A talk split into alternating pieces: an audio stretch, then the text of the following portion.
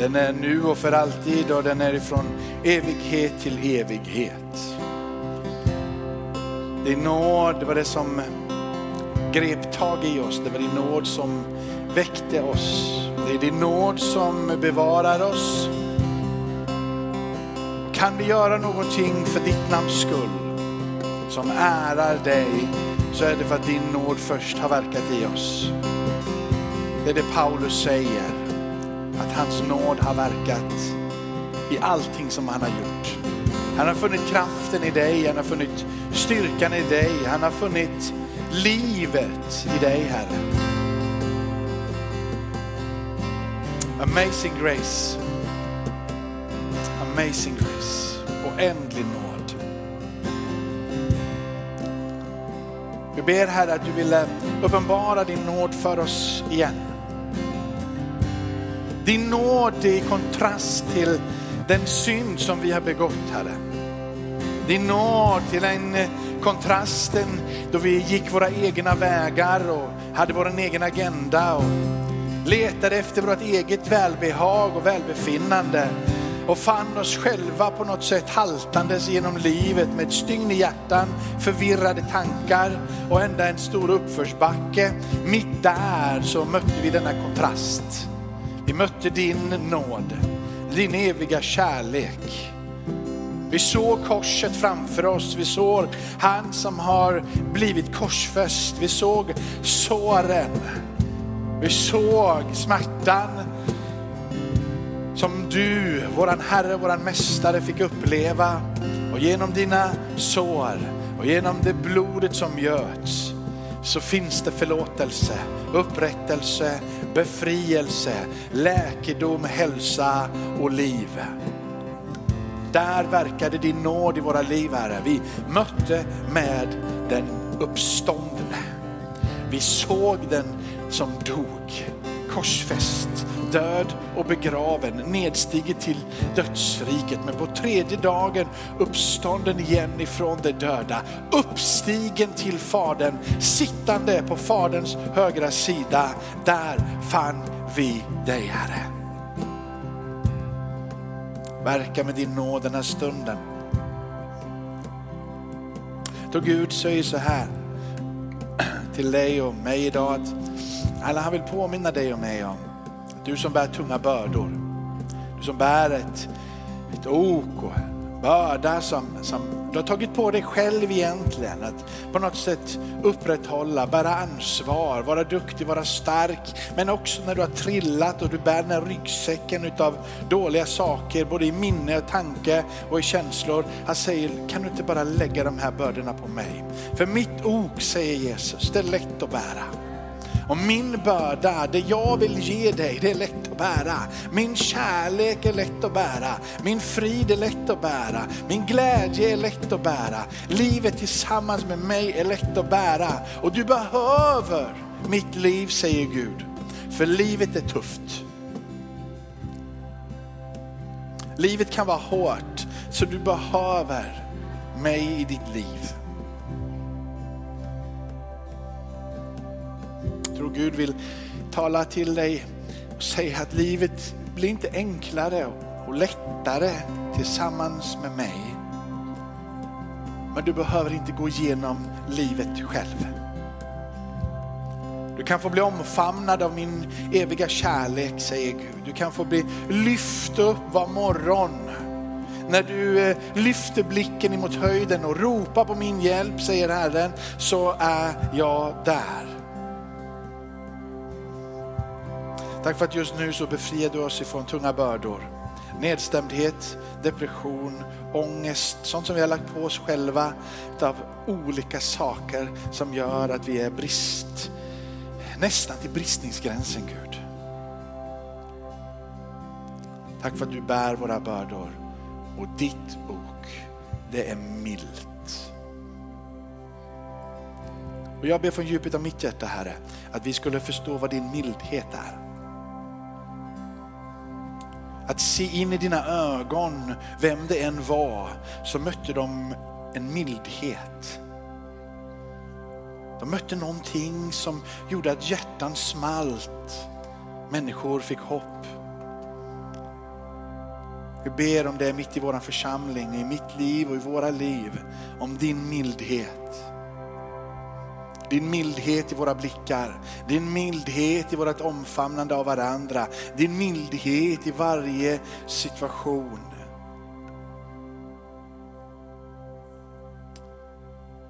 Här för att du gör någonting nytt idag. I Jesu namn.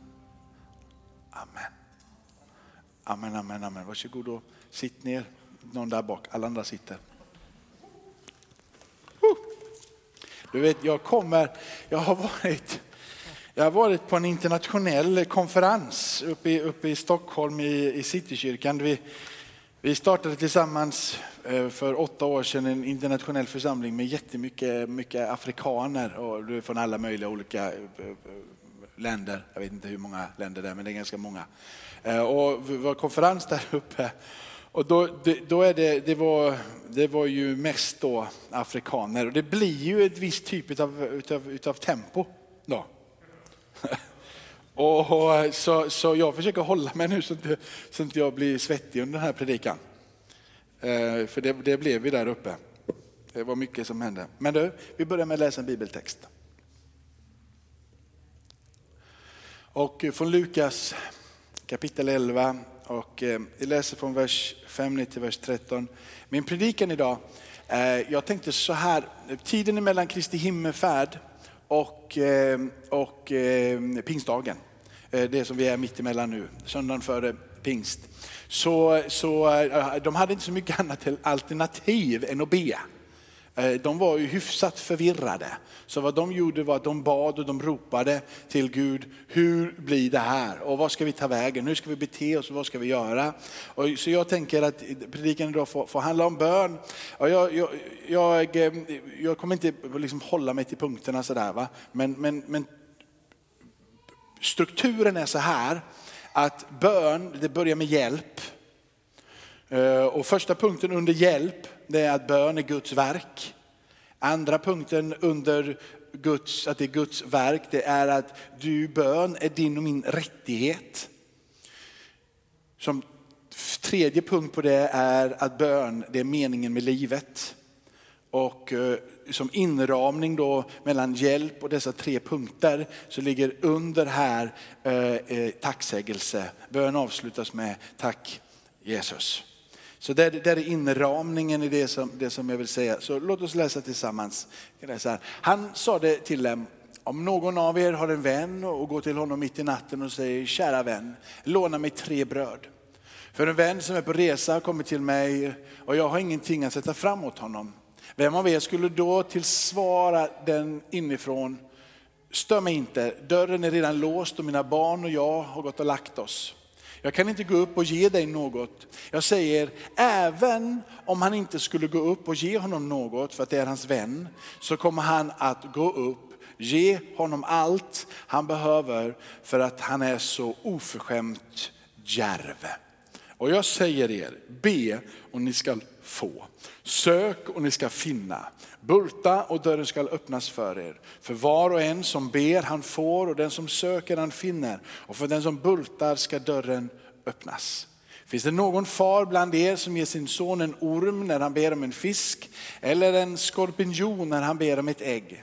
Om nu ni som är onda förstår att ge goda gåvor till era barn, hur mycket mer ska då inte eran far i himmelen ge den helige ande åt dem som ber honom. Vår Gud är en god Gud. Han är en god Gud rakt igenom. Han är aldrig sen att komma dig nära när du ropar på honom. Han kan ibland uppfattas som att han är lite tillbakadragen, men han är fullt aktiv för att stötta, hjälpa och möta dig där du är i ditt behov. Han är en god Gud, alltid rakt igenom. Din upplevelse kan ibland vara, vad är Gud för någonstans? Men Gud skiftar inte i humör. Gud skiftar inte i sin personlighet. Gud skiftar inte i vem han själv är. Det han säger att han är han 24 timmar om dygnet, 7 dagar i veckan, 365 dagar om året och från evighet till evighet. Du och jag, vi skiftar lite. Vi har en liten dålig dag där så är vi lite halvsura och sover vi inte så vi skiftar, men Gud är konstant densamme. Och han talar om för dig och mig att han är en god Gud. Han är en god far. Han vill att du ska möta med honom, förstå honom utifrån att han är en god far som vill att du ska komma nära. Det finns tre stycken komponenter för att verkligen greppa och förstå bön. Och det är att du förstår vem fadern är. Att du faktiskt får komma till honom. Det är att förstå att Jesus har banat vägen för dig in i den platsen där du kan be. Och det är behovet av den heliga ande när du ber. Så du behöver förståelsen om objektet av din tro. Du behöver förstå Gud själv. Du behöver förstå sidan av Gud. Att det faktiskt är han som är initiativtagare, den gode guden. Objektet för hela din tro. Och du måste förstå att du behöver Jesus för att äntra in till den platsen där du kan möta med honom. Jesus måste vara det som blir centrum för ditt sökande efter den gode fadern. Och utan anden, hur ska du kunna beröras? Utan anden, hur ska du kunna förstå Gud som i grund och botten är ande? Så du behöver få en förståelse om vem hela Gud är för att kunna komma till den platsen där du känner att nu vet jag vem det är jag ber till. Och jag vet att när jag ber så hör han mig. Och när han hör mig så möter han med mig. För bön har vi ofta gjort att vi måste be mer. Och så börjar vi be mer, men vi använder egentligen bara fler ord.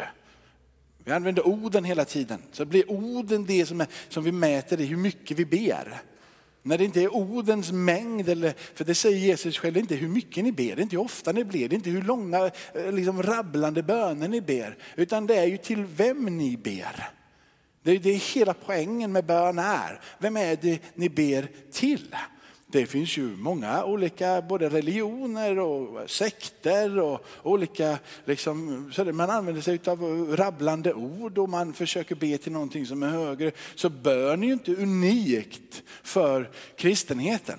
Bön är inte unikt för oss överhuvudtaget. Det som är unika med våra sätt att be, det är att det inte är vi som är initiativtagare till bönen, utan det är Gud själv.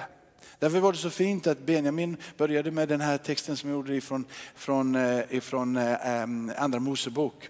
Det är Gud som säger, jag vill att ni går ut, och tecken på att ni går ut här. Det är när ni kommer till platsen och ni ska hålla den här gudstjänsten inför mitt ansikte. Det är, jag är med där, jag är där närvarande mitt ibland er.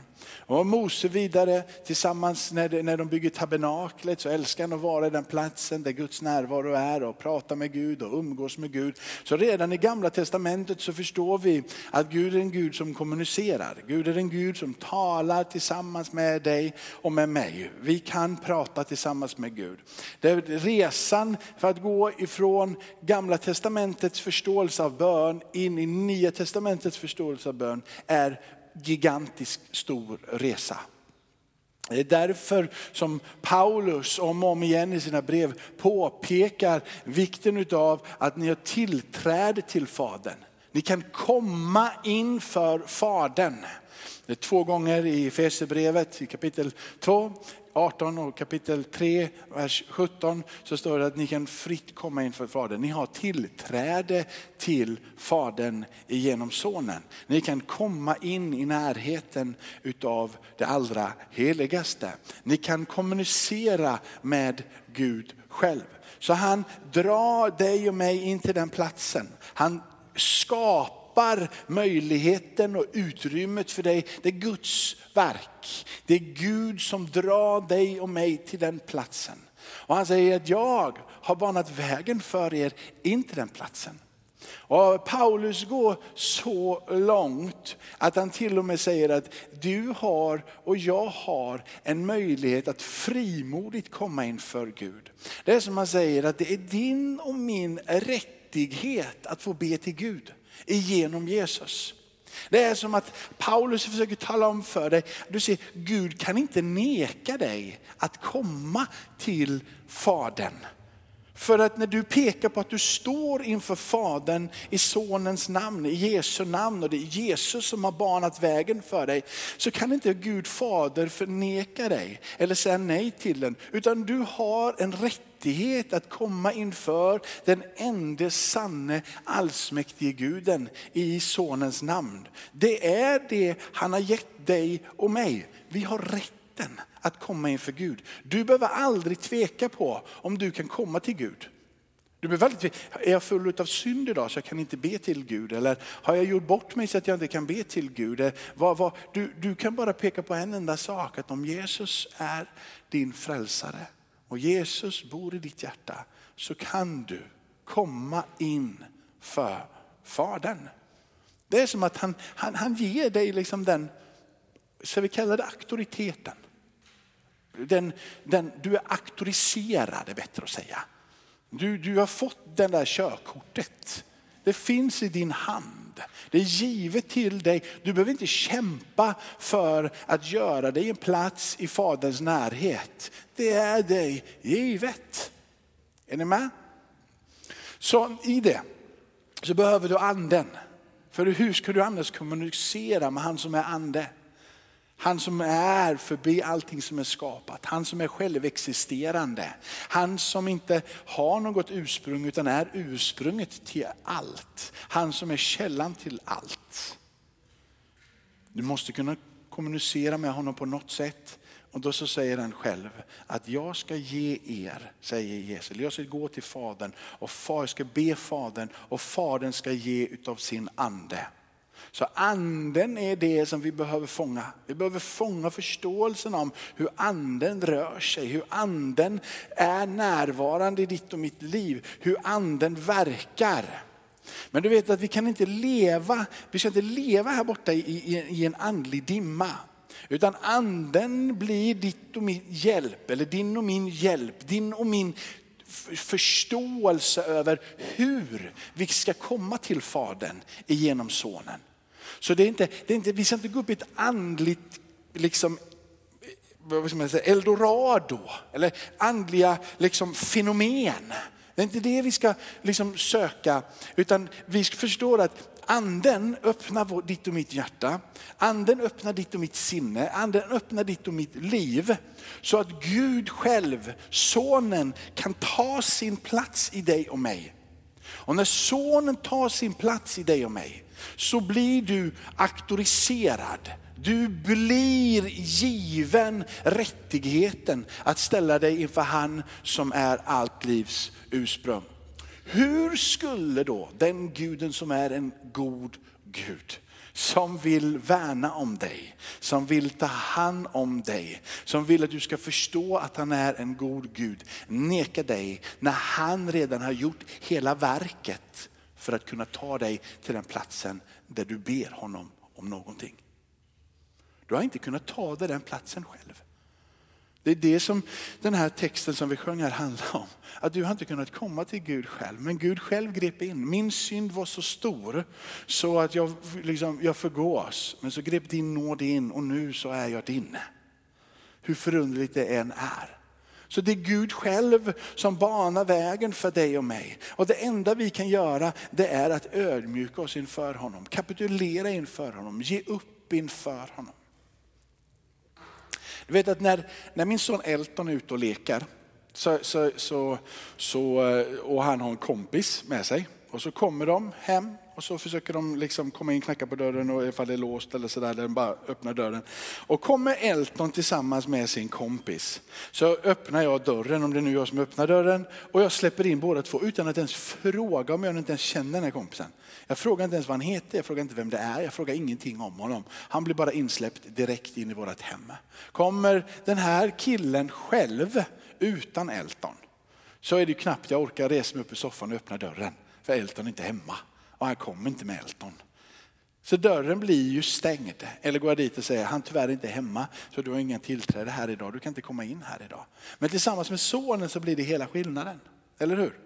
På samma sätt så blir det skillnaden för dig och mig. Hela skillnaden är om du kommer med sonen och vetskapen om vem sonen är. Att du förstår att han har sin rättighet i det här huset. Han har gett dig rättigheten på grund av att han har rättigheten. Han har lagt det i dig och mig. I tisdags, förra tisdagen, så pratade jag lite grann ifrån Efesierbrevet 3. Vi ska nog gå in i det här också idag. Och då så sa jag bland annat så här att om jag går ut här på gatan och så går jag ut här på gatan och så kommer det någon tjomme som heter Anton Bergstrand eller någonting sådär konstigt och bor i Salem och är lite förvirrad och ska upp till Slottsskogen. Så han vet inte vad Slottsskogen är för han har ganska kort minne trots att han har bott i Göteborg så han har glömt av var det ligger. Och så frågar han så här: du Jakob, hur hittar jag till Slottsskogen? Och utan att liksom reflektera speciellt så säger jag bara att det är där uppe. Det är den vägen upp där. Nu känner jag och Anton Bergstrand lite granna sådär va. Men om han skulle fråga mig samma fråga när det kommer till: du Jakob, har du 500 kronor jag kan få av dig? Så skulle jag ändå rygga tillbaka lite trots att jag ändå vet hyfsat vem han är. Men den frågan blir nästan oförskämd att ställa bara mitt på gatan utan en enda anledning. Han bara säger: kan jag få 500 kronor av dig? Vilket gör att den relationen som jag har med Anton berättigar inte han att fråga mig om 500 kronor.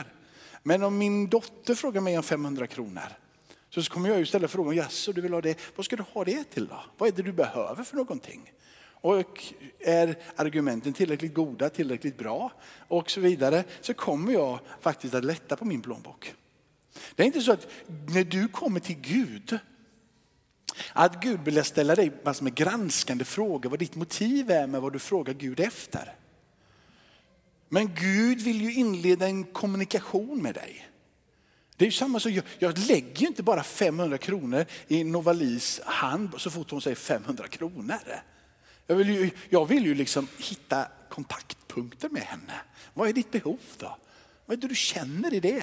Vad vill du med det? Alltså du tänker så. Och när Gud vill att du och jag ska be så är det inte bara att du säger så här: jag vill ha en blå Ferrari.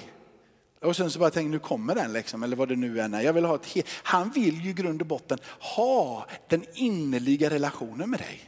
Han vill känna ditt hjärta. Jag ber för att den här personen ska bli helad eller frälst eller vad det är. Han vill ju ha ditt hjärta. Han vill ju fånga din uppmärksamhet.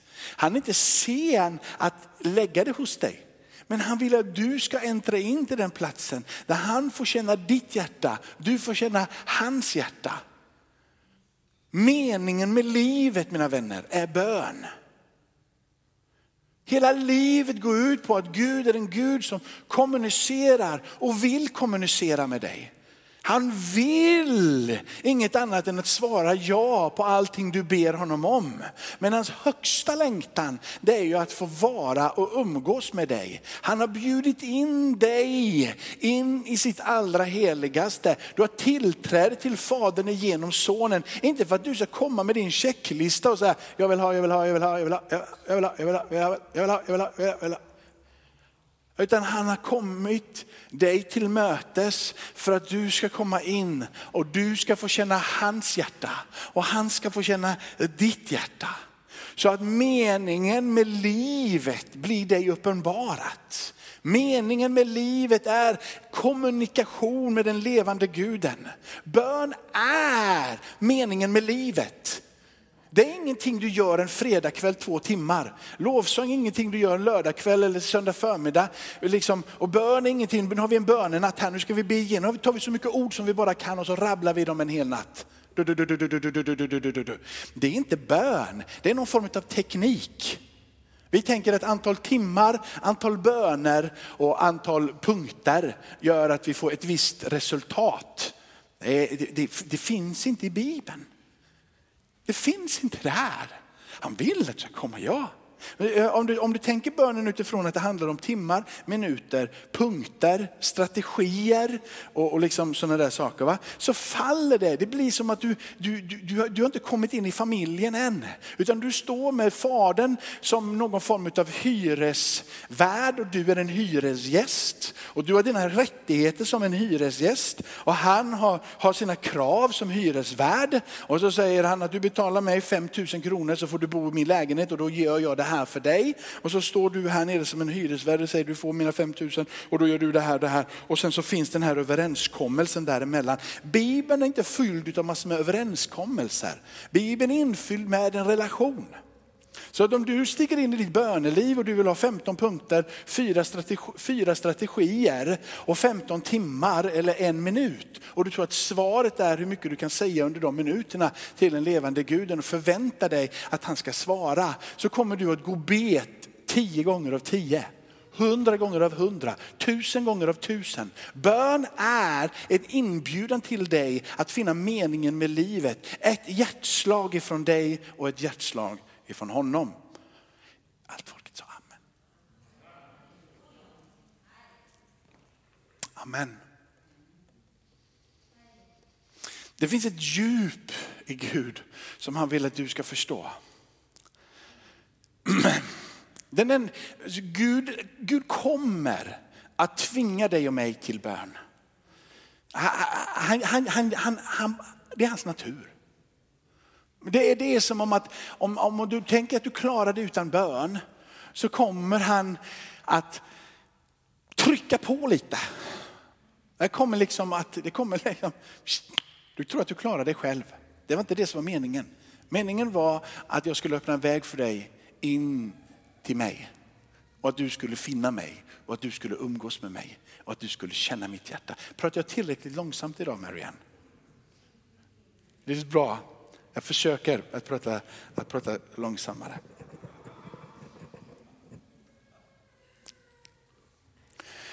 Så om du inte börjar längta efter att umgås med Fadern, så kommer han att trycka dig och mig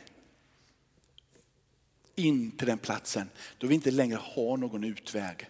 Och vi kommer att säga Gud, hjälp mig. Om du finns, rör vid mig. Om du finns, ta tag i mig. Jag tror att alla här inne har bett den bönen. Någon gång i livet så har ni kommit till den platsen där ni känner, jag har inte mer kraft. Jag önskar att jag hade mer kraft, men jag har inte. Gud, om du finns så måste du stiga in. Där, på den platsen, är Gud alltid. Där är han alltid. Du behöver förstå vem Fadern är och hur god han är. Du behöver förstå vem Jesus är. Och du behöver fånga den helige ande för att komma till den platsen där du faktiskt räcker med 1 minut med Fadern. Är värt allting annat i hela världen.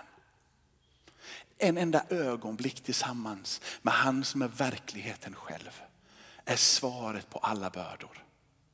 En enda liten sekund tillsammans med den levande guden förvandlar livets alla skeden. Har du aldrig fått uppleva det, så be att du skulle få lite trångare liv och lite jobbigare liv. Så du skulle få uppleva ljuvligheten av att känna att allting är emot dig. Och det enda jag har är Fadern. Och få komma till insikten om att när du har Fadern så har du allt som du behöver. Amen. Du behöver Fadern för att förstå Guds kärlek. Du behöver Jesus för att förstå Guds kärlek. Och du behöver den heliga ande för att förstå Guds kärlek. Du måste få se att den här treenige guden visar sin väg för dig och mig in i varje aspekt utav det kristna livet. Så du måste ha med, för att förstå vad tro är, så måste du fånga vem Fadern är. Han som är ditt trosobjekt, initiativtagaren, den helige ende sanne guden, universums skapare, upprätthållare utav allting. Att din tro är fäst på han som är upphovsmannen för allt och hans son Jesus Kristus.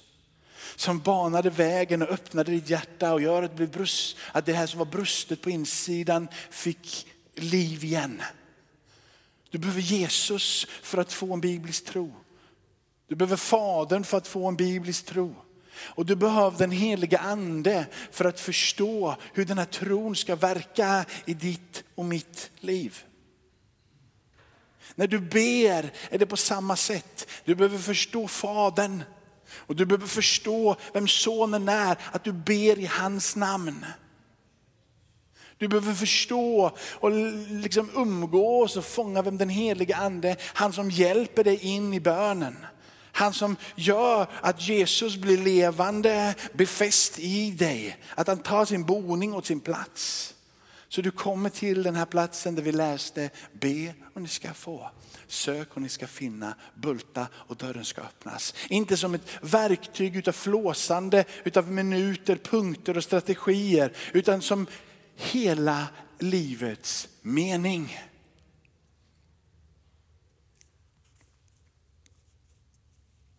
I Efesierbrevet 3. Nu vet jag inte när jag började. Men vi tar Efesierbrevet 3 och så slutar vi här. Jag kan tänka mig att det är en halvtimme i alla fall eller något. Ja.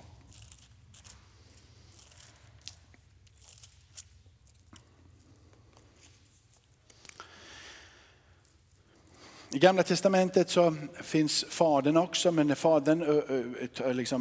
han uppenbarar vem han är som fader i Gamla testamentet så handlar det om upprätthållaren, allt livs ursprung. I Nya testamentet så uppenbarar han sig som en god fader, en nära fader, någon som du faktiskt kan prata med och umgås med på tu man hand så att säga. Och därför så är det viktigt att du med i båda perspektiven utav den helige, härlige, liksom guden här och den guden som du kan komma nära och umgås med. Om du bara har med dig liksom Abba pappa så kan han bli lite pappi. Pappi, pappi, pappi, pappi, pappi. Han är lite större än bara pappi, pappi, pappi. Han är också helig, härskarnas herre som du inte bara nalkar som lite pappi, pappi, pappi. Är du med? Så du måste ha med dig båda perspektiven för att nalkas Gud på rätt sätt. Paulus som är en hebré, Paulus som är en farisé, Paulus som är född jude som har fullständig koll på vem denna helige, enda sanna guden är. Blir transformerad på vägen till Damaskus, den här vägen här och så kommer det här ljusskenet och så talet och så blir han helt förändrad utav Jesus själv och anden tar sin plats i honom och han blir apostlarnas apostel och han skriver liksom merparten utav Nya testamentet. När han då skriver det här brevet till dem i Efesus så säger han så här, jag böjer mina knän för Fadern. Och läser du texterna som finns runt omkring om det här så vad han pekar på att han säger så här, jag ber till vår fader, Jesu Kristi fader. Så helt plötsligt så uppenbarar han sig inte bara som en Gud långt borta utan han uppenbarar sig genom Jesus på det sättet att allting som Jesus är, allting som Jesus andas ut så är och Fadern. Så allting som du kan förstå om vem Jesus är, hans innerlighet, hans mildhet, hans godhet, det som Jesus omfattar med barmhärtighet och nåd. Allting så som Jesus är, så är och Gud. Så när Paulus säger att våran fader, Jesu Kristi fader, så säger han att på samma sätt som Jesus är fadern. Och jag knäböjer inför honom, jag kapitulerar inför honom, jag ger upp inför honom. Jag säger kom, kom, kom. Kom. Och så säger han här vidare när han ber för dem. Och från vilken allt av faderhet i himmelen och på jorden. Jag ber att han i sin härlighetsrikedom säger kraft och styrka åt er inre människa genom sin ande. Och så säger han i vers 17, eller ber i vers 17, att Kristus genom tron ska bo i era hjärtan. Ordet som används är det jag vill avsluta med. Det är permanent. Det är inte liksom en andrahandslägenhet. Att han ska bo i ditt hjärta lite på andra hand. Eller att du har liksom en sommarbostad där och så bor du lite flyktigt var som helst. Det är inget tillfälligt boende. Han säger att jag ber att Jesus ska permanent ta sin plats och sin boning i era hjärtan. Och vad han säger är att när Jesus är i ditt hjärta så är himmelens hela auktoritet, hela himmelens kraft, hela himmelens styrka boende i ditt hjärta för att Jesus bor i ditt hjärta. Inte för att du har ett så fantastiskt böneliv, eller för att du har så många gåvor, eller att du har så mycket kraft. Det finns gåvor också, de kan vi prata om en annan gång. Men han säger klart och tydligt att anledningen till att du har kraft i ditt liv, anledningen till att du kan gå igenom livet nästan oberörd, är för att du förstår att det är Jesus som bor i ditt hjärta. Du hämtar din kraft ifrån att Jesus bor i ditt hjärta. Omständigheterna tränger på, men den inneboende kraften för att Jesus är där, är i ditt hjärta. Och han celebrerar Fadern i himmelen för det. Och han ber att anden ska uppenbara det. Det är det som Paulus gör. Han bara, Fader.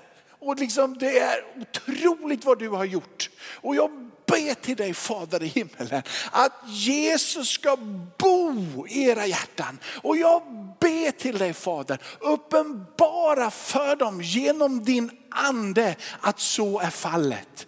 Därför så är pingstdagen som kommer nästa söndag så otroligt viktig. För utan andens närvaro, utan pingstdagens verklighet, så finns inte den uppenbarelsen, den inomboende förståelsen att Jesus bor i ditt hjärta. Så du förberedde den här veckan och ropar, Jesus ta din plats. Jesus ta din plats i mitt liv. Jesus bli min herre, bli min konung, bli mitt svar på allting i den här världen. Amen. Så här säger Lukas, författaren till Apostlagärningarna, kapitel 1. Och så tar vi det här. Nu blev det någon minut till, men ni får det på köpet då. Ni behöver inte betala något extra för det här. Ni behöver inte lägga mer pengar i kollekten nästa söndag, utan ni får det här också då. Då säger det så här, vid Jesu himmelsfärd, kapitel 1 och vers 6, 7 och 8 kan vi läsa. När de var samlade så frågade de honom. En fråga ställs till Jesus. Herre, är tiden nu inne för dig att återupprätta riket åt Israel? Jesus svarar. Det är inte er sak att veta vilka tider och stunder som Fadern i sin makt har fastställt. Det står i den engelska översättningen och mycket närmare det som är grundtexten, att det är inte er sak att veta tider och stunder som han i sin auktoritet har beslutat. Med sin fullständiga, allsmäktiga makt har beslutat. Är inte eran sak att förstå. Det är inte eran sak att veta. Hans tid, hans säsong ligger i hans fullständiga auktoritet, allsmäktighet. Att själv bestämma över. Du och jag kan inte påverka det. Tider och stunder i det här fallet. När han har beslutat att göra sina världs eller universums omvandlande stunder. Och så säger han, men när den heliga ande kommer över er ska ni få kraft att bli mina vittnen. Vem är den högsta auktoriteten? Vem är den högsta makten? Och vem är den högsta styrkan? Jag ställde faktiskt det till de här på konferensen, till alla dessa afrikaner som är så mycket halleluja. Alltså vem är auktoritet? Frågar de. Och alla satt där som fån för så ställde jag frågan så här. Om det hade varit söndagsskola här och jag hade ställt en fråga, vad är svaret på alla frågor i söndagsskolan? Jesus. Jesus är svaret.